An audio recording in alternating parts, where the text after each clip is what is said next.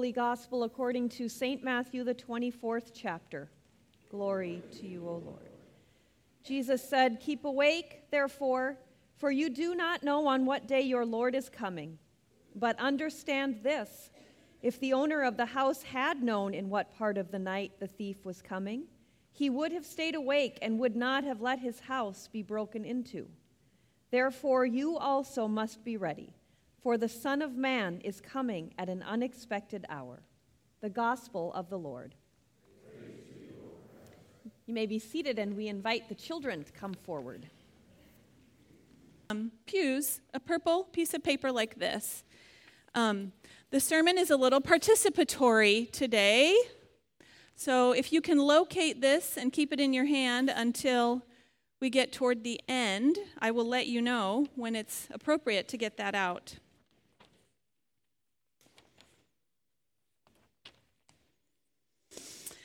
Will you pray with me? Good and gracious God, may the words of my mouth and the meditations of our hearts be acceptable unto you, our strength and our Redeemer. Amen. So, welcome to the first Sunday in Advent. I'm so excited to kick off this season in our church life where we wait and we anticipate. And um, I, I, was struck by uh, the liturgy this morning that Paula has written for us that um, this is a time in which we wait for answered prayers. This is a time that we wait in uncertainty. This is a time when we wait for justice and mercy to reign and for God's kingdom to come. It's hard to wait. And I think that, that particularly in, in these times, um, when it feels like the darkness is so overwhelming, when it feels like the light is overcome again and again and again, that I wanted to share some stories of hope with you this morning. So, one of the best things about preaching at Silverdale Lutheran Church, besides being here with all of you, is that you get to lead preschool chapel right? Talk about unexpected things going on. So, um, three times in the week before you preach, as a pastor, you meet here in the sanctuary, right here. They sit right where Pastor Jonathan is on the floor, and I get to sit right about here. And we tell stories together and we sing songs, and we spend about 15 minutes. And um, so this week, I uh, decided to talk about the people in the kids' lives who teach them about Jesus. And, um, you know, we have a great text from the Bible that says, You are surrounded by a great cloud of witnesses. And so, what better to demonstrate clouds than bubbles, right? So, we blew some bubbles and we talked about who, who is in the kids' great cloud of witnesses. We talked about preschool teachers and mommies and daddies and aunties and uncles and pastors and friends and all kinds of people. And, um, as we were about to wrap up and say our prayer, a little boy named Liam, he's an identical twin, so I, think it was Liam. It might have been Logan. I don't know.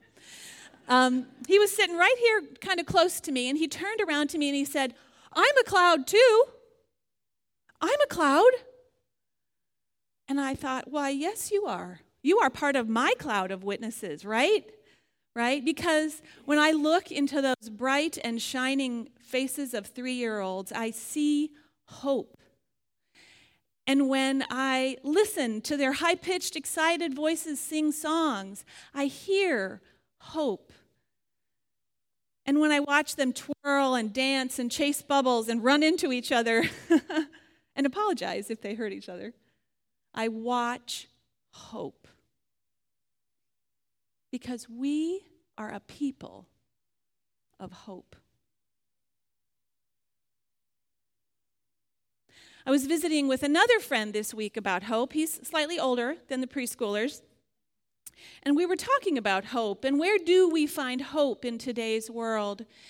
And he reminded me that 30 years ago, in November, the Berlin Wall fell.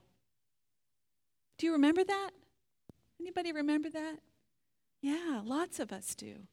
Yeah, my friend and I were both college age young people, and he was actually a political science student. So for him, this was just the, one of the defining moments of his life. And I think his, his reflection on it was that here was this, here was this wall that literally ran right down the center of Berlin that divided these people. These people of common heritage divided them from each other. And symbolically, this wall ran through the middle of our world, didn't it? It, it divided us with fear and hatred and um, hopelessness. And it was destroyed. We are a people of hope. Finally, um, three weeks ago, I received a email from the president of the seminary where I study to become a pastor, and it was uh, in the subject line. It was titled "In Sure and Certain Hope." The email went on to tell me that one of my professors, her name was Gwen, had died unexpectedly. And as our community grieved that week and told stories of Gwen and remembered the love that she had for Jesus and for people, I returned to that subject line in sure and certain hope. Maybe if you've been to a funeral recently, that rings a bell for you. It's part of the prayer that we say at the graveside service from the Lutheran Book of Worship. Goes like this In sure and certain hope of the resurrection to eternal life through our Lord Jesus Christ, we commend to Almighty God our sister and commit her to the earth, ashes to ashes, dust to dust. We are a people of hope.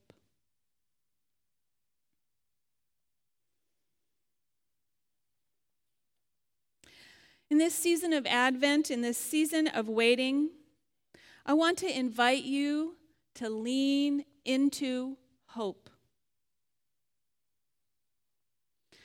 Our three readings today from the Bible all end with this sense of hope. I invite you to grab your bulletin if you would like to. And just turn to the page where we had our readings for today that Paula read so nicely for us. I want you to check out the end of Isaiah. We are invited to walk in the light of the Lord.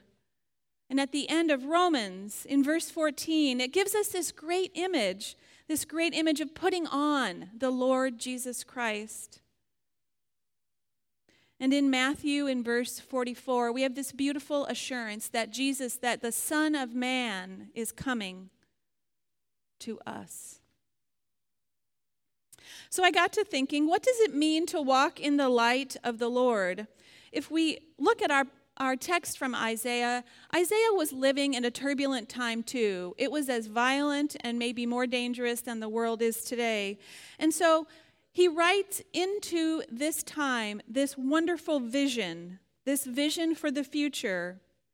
Can you imagine this? It says, not one nation, not two nations, not five nations, all nations shall stream to the house of the Lord, and people, everyone, shall seek the Lord's ways and teachings. The Lord shall decide between nations, and people shall turn weapons of war into instruments that provide abundance of food for everyone. That war will no longer be taught. This is a vision for us, for we are a people of hope. And from Romans, what does it mean to put on Christ? Well, first and foremost, I think this is about our baptism. And this is our encounter, just as Castella is going to encounter in just a few minutes the waters of new life, this new identity that Castella will join us as children of God. As children of God who know what time it is and who wakes from sleep, who puts on light, and because of that light lives honorably. Not because it's a requirement, but it's an invitation. It's an invitation to live into the fullness of who you are and who God created you to be. We are a people of hope. And what does it mean that the Son of Man is coming? Let's be honest, this is a kind of creepy text. Jesus is going to break into your house. I don't know. I have a ring on my doorbell, so I don't think he could get in. This imagery is complicated and beautiful all at once. It's complicated because, if we're honest, that's kind of creepy. But it's beautiful because you know what? Jesus comes in ways that we don't expect. Jesus comes in ways that we don't anticipate, that we don't always understand. Jesus comes in ways that require, as Allie showed us, coffee and sugar. Right? Jesus comes in ways that strip away the focus of all of our focus on all the things that we think are important. Jesus breaks in, breaks into our homes, to our lives, to our hearts to show us that all the things that we think make us who we are don't. In baptism, we are a people of hope. So these are our promises on this first Sunday of Advent promises that the Lord is our light, that we, little old you and me, can put on Christ, and that the Son of Man is coming. That the Son of Man, that Jesus is already here, here in the hope of preschoolers who are part of our cloud of witnesses, here in the hope of a wall that seemed impenetrable and yet fell.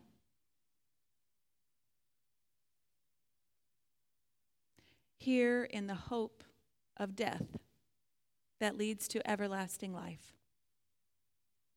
As we wait for our prayers to be answered, for this uncertainty to be resolved, for justice and peace and mercy to reign, for God's kingdom to come, I want to invite you to take your purple sheet of paper. This is called the prayer of good courage. And this is a prayer that leads us with hope together. Lord God, you have called your servants to ventures of which we cannot see the ending, by paths untrodden through perils unknown. Give us faith to go out with good courage, not knowing where we go, but only that your hand is leading us and your love supporting us. Through Jesus Christ our Lord. Amen.